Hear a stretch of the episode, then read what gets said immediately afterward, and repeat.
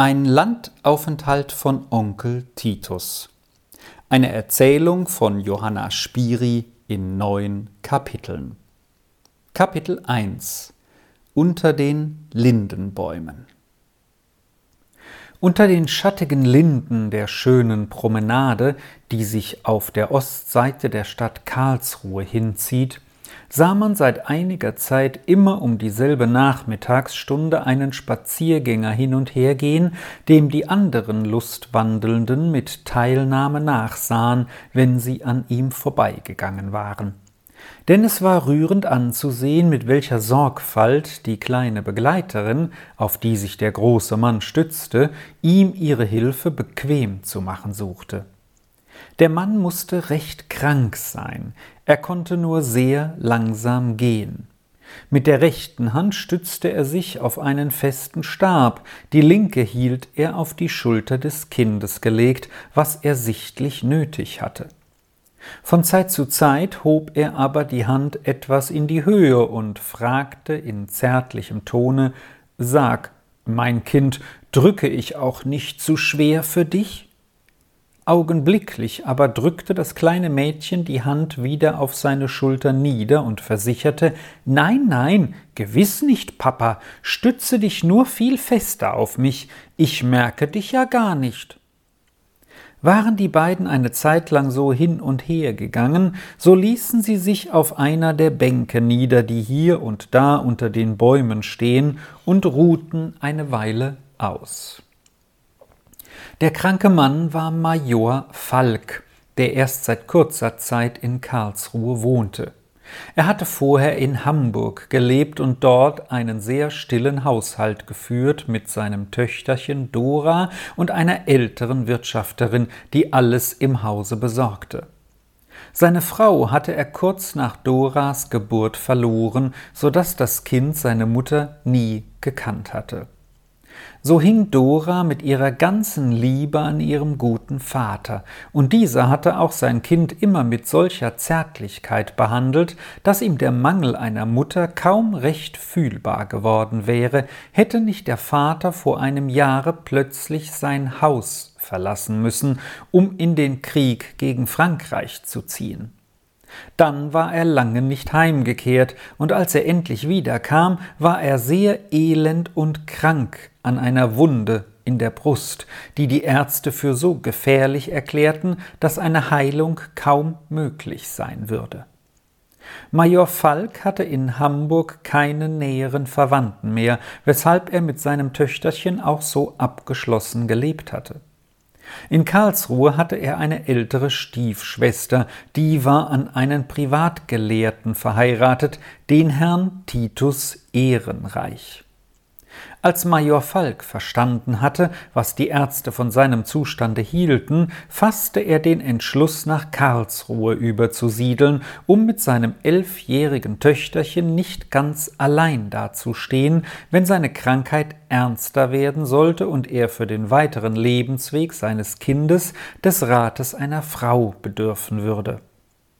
Bald führte er sein Vorhaben aus, mietete sich mit seinem Töchterchen in der Nähe seiner Schwester ein und genoss nun die warmen Frühlingstage auf seinen regelmäßigen Gängen unter den schattigen Linden, von seinem Töchterchen als Stütze und liebevolle Pflegerin begleitet. Wenn dann die beiden zwischen ihren Gängen, die den Kranken sichtlich sehr ermüdeten, Hand in Hand auf der Bank saßen, da wusste der Vater immer etwas Schönes zu erzählen, und Dora konnte nicht genug zuhören. Denn so fesselnd konnte niemand seine Erlebnisse schildern wie er, und auf der ganzen Welt gab es gewiss keinen so lieben und herrlichen Menschen mehr, wie ihr Vater war. Davon war Dora ganz fest überzeugt. Am liebsten hörte sie es, wenn der Vater von ihrer Mutter erzählte, die nun schon lange im Himmel war. Wie lieblich und fröhlich sie gewesen sei, dass es überall war, als bringe sie den Sonnenschein mit, wohin sie kam, und dass kein Mensch sie sehen konnte, ohne sie lieb zu haben, und auch keiner sie vergessen konnte, der sie lieb gehabt hatte. Wenn der Vater davon erzählte, dann vergaß er auch oft ganz und gar, wo er war, und dass es immer später wurde, bis die kühle Abendluft ihn auf einmal schauern machte und ihn daran erinnerte, dass es Zeit sei aufzubrechen. Dann gingen die beiden langsam in die Stadt zurück, weit hinein, bis sie in einer schmalen Gasse an einem der hohen Häuser anlangten, wo der Vater gewöhnlich stille stand und zu Dora sagte Wir müssen doch noch nach Onkel Titus und Tante Ninette sehen. Und die Treppe hinaufsteigend mahnte er meistens nur hübsch leise, Dora. Du weißt, Onkel Titus schreibt sehr gelehrte Bücher und darf durch keine ungewohnten Töne gestört werden. Und Tante Ninette kann auch kein Geräusch ertragen, sie ist es nicht gewöhnt. Und Dora stieg ganz geräuschlos auf ihren Zehenspitzen die Stufen hinauf. An der Tür klingelte der Major kaum hörbar. Gewöhnlich machte die Tante Ninette die Tür selbst auf und sagte Nur herein, lieber Bruder, aber recht leise, wenn ich bitten darf, du weißt, dein Schwager ist sehr in seine Arbeit vertieft. Und fast unhörbar gingen dann die drei den Korridor entlang und traten ins Wohnzimmer ein. Nebenan war das Arbeitszimmer von Onkel Titus, so musste man sich auch hier sehr gedämpft unterhalten, was Major Falk viel weniger vergaß als Tante Ninette selbst, besonders wenn sie aufgeregt war, und das war nicht selten der Fall. Der Juni war nun herangekommen, und schon konnten die Abende draußen unter den Bäumen länger genossen werden. Doch mussten die zwei Spaziergänger immer noch etwas früher ihren Rückweg antreten, als beiden lieb war, denn das längere Ausbleiben beunruhigte die besorgte Tante Ninette. An einem der warmen Sommerabende aber, da der Himmel so golden gegen Sonnenuntergang glänzte und rosenrote, duftige Wölkchen darüber hinzogen, blieb Major Falk länger sitzen als alle Abende vorher und schaute, die Hand seines Kindes in der seinigen haltend, stiller als gewöhnlich den ziehenden Wolken nach und in den goldenen Abendhimmel hinein. Dora schaute lange staunend zu ihrem Vater empor, dann rief sie auf einmal überwältigt von ihrem Eindrucke aus O Papa, wenn du dich doch sehen könntest, du leuchtest ganz golden, so sind gewiss die Engel im Himmel. Der Vater lächelte. Bei mir wird's gleich vorbei sein, Kind, aber so leuchtend steht wohl dort hinter den rosigen Wolken deine Mutter und schaut auf uns nieder. Es war wirklich schon vorbei, der Vater war wieder blass geworden und leuchtete nicht mehr, und am Himmel fing das Gold auch an zu erlöschen. Nun stand der Vater auf, und Dora folgte ihm ein wenig betrübt, dass der schöne Glanz so bald verblichen war.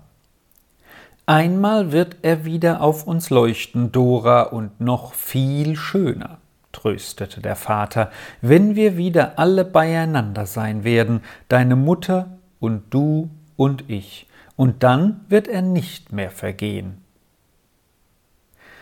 Als die beiden die Treppe heraufkamen, um Onkel und Tante noch zu grüßen, stand die letztere schon oben an der offenen Tür und machte sehr unruhige Zeichen des Schreckens und der Aufregung aber erst als sie die Angekommenen ins Zimmer geführt und sänftiglich die Tür ins Schloss gelegt hatte, gab sie ihrer großen Aufregung Worte. Wie kannst du mir solche Angst bereiten, lieber Bruder? Jammerte sie auf, was musste ich mir nicht für schreckliche Dinge vorstellen? Was konnte euch doch alles begegnet sein, dass ihr so ungewöhnlich spät heimkommt? Und wie kannst du nur so vergesslich sein und nicht wissen, dass du nach Sonnenuntergang nicht mehr draußen sein sollst? Gewiss hast du dir eine Erkältung zugezogen. Was wird nun kommen? Es kann ja Schreckliches daraus entstehen. Beruhige dich nur, liebe Ninette, sagte der Major beschwichtigend, sobald er zu Worte kommen konnte. Die Luft ist so mild, so ganz warm, dass sie unmöglich schaden konnte, und der Abend war herrlich, ganz wundervoll. Lass mich die schönen Erdenabende noch anschauen, solange es mir vergönnt ist. das beschleunigt nicht und hält auch nicht auf, was bald kommen muss. Aber diese Worte, so ruhig sie auch gesprochen waren, riefen noch einen ganz anderen Jammer hervor.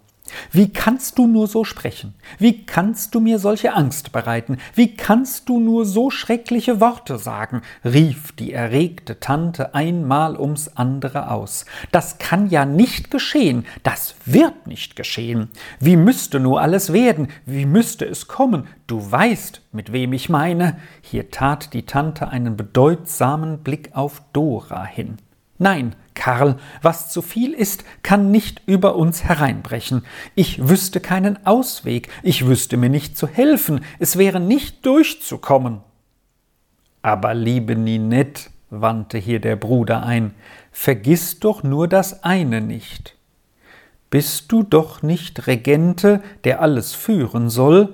Gott sitzt im Regimente und führet alles wohl.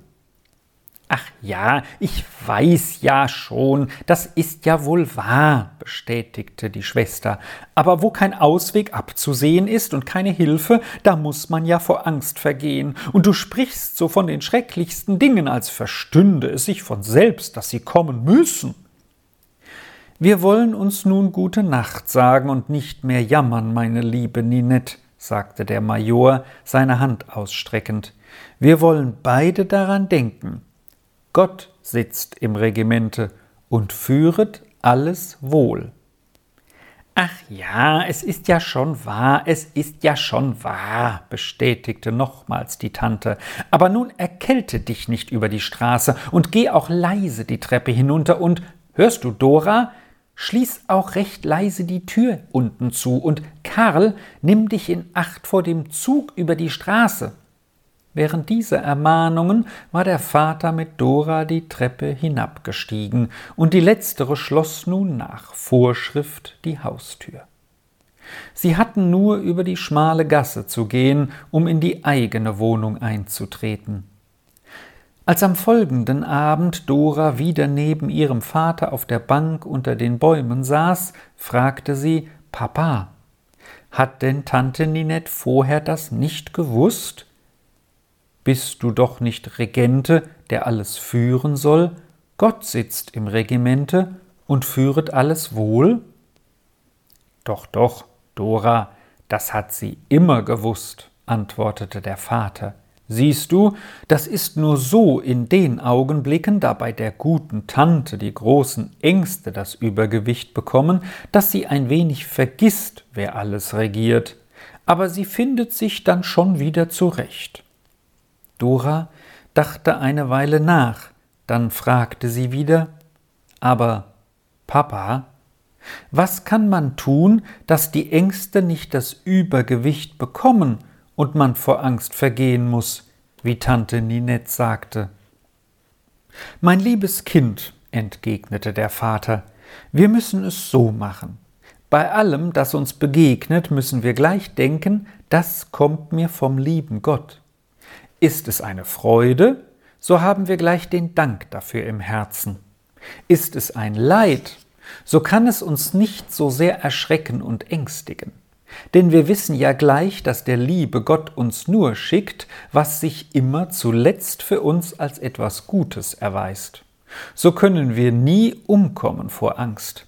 Denn wenn uns auch ein Unglück so schwer trifft, dass wir keine Hilfe und keinen Ausweg mehr absehen, so weiß doch der liebe Gott einen und kann auf einmal etwas Gutes aus einer Sache machen, die uns ganz unheilvoll und niederdrückend erscheint.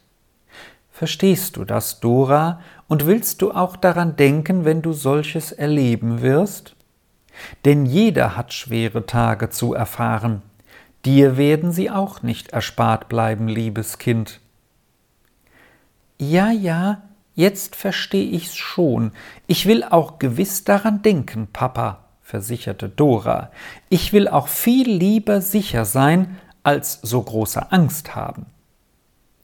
Wir müssen aber noch etwas nicht vergessen, fuhr nach einer Weile der Vater wieder fort dass wir auch an den lieben Gott denken, nicht nur, wenn uns etwas Besonderes begegnet, sondern auch bei allem, was wir tun und ihn dabei fragen, Ist dir's so recht?